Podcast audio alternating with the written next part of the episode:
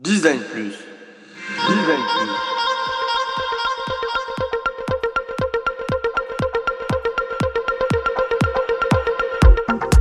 Je pense que le design doit rendre service au plus grand nombre et avoir des responsabilités écologiques et sociales.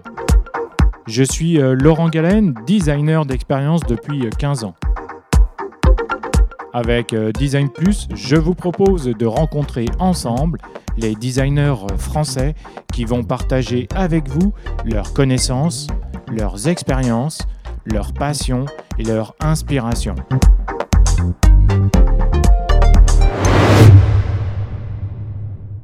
Maintenant, pour entrer dans le vif du sujet, est-ce que tu pourrais nous dire, nous expliquer pourquoi tu voulais euh, parler du design data driven sur Design Plus aujourd'hui, s'il te plaît? Bah, c'est vrai que euh, quand on a parlé de, faire ce podcast, j'ai directement pensé à ce sujet euh, design data driven.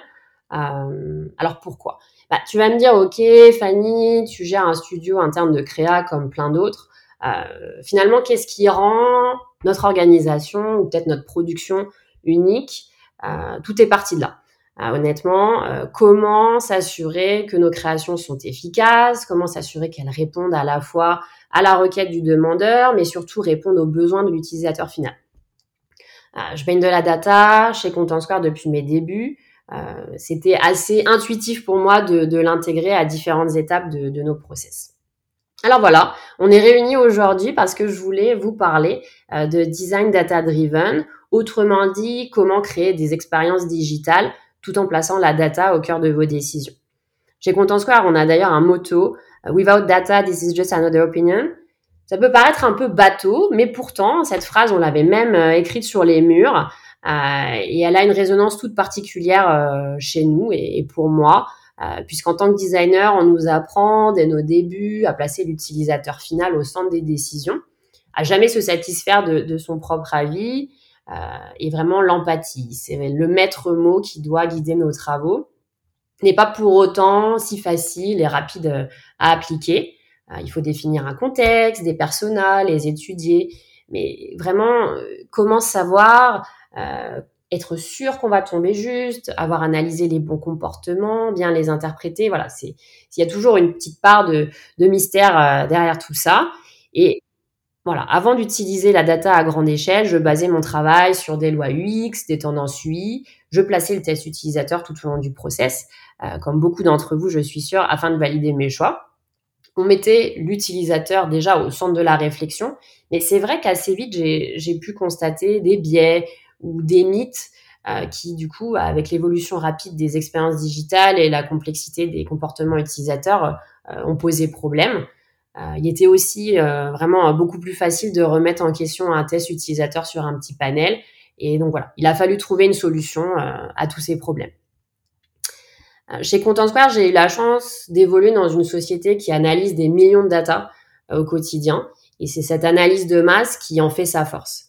Aujourd'hui, on a plus de 1000 clients à travers le monde. On a pu analyser les tendances UX sur tous les secteurs d'activité, quel que soit le device, afin de comprendre les comportements, même les plus complexes, pour nos analyses. Euh, pour vous donner euh, voilà quelques exemples de, ces comportements, on va se demander quel est le comportement type d'un prospecteur sur un site euh, corporate B2B ou quel est le nombre moyen de pages produits consultées avant de valider son achat sur une application retail, quel est le scroll moyen en page liste pour un nouveau visiteur sur un site cosmétique, en vrai, la liste est infinie, sachant que la, la segmentation peut être encore plus poussée par pays, euh, par navigateur web, euh, etc. Donc voilà, c'est vraiment euh, incroyable d'avoir accès à, à, toute cette donnée, mais vous allez me dire comment on fait pour s'y retrouver finalement dans autant de, de data? Et que faire de toutes ces informations? Eh bien, nous avons collecté, agrégé toutes ces données pour en faire un benchmark que nous publions chaque année. Euh, vous avez peut-être pas eu la chance de le voir passer euh, en ce début d'année, mais euh, vous inquiétez pas, le lien sera remis dans, le post du podcast. ces tendances, c'est vraiment la base du travail de, mes UX stratégistes qui vont produire des best practices UX, UI qui seront utilisées comme formation en interne, euh, mais aussi pour nos clients et qui vont pouvoir aussi servir de, support de prospection pour nos événements marketing.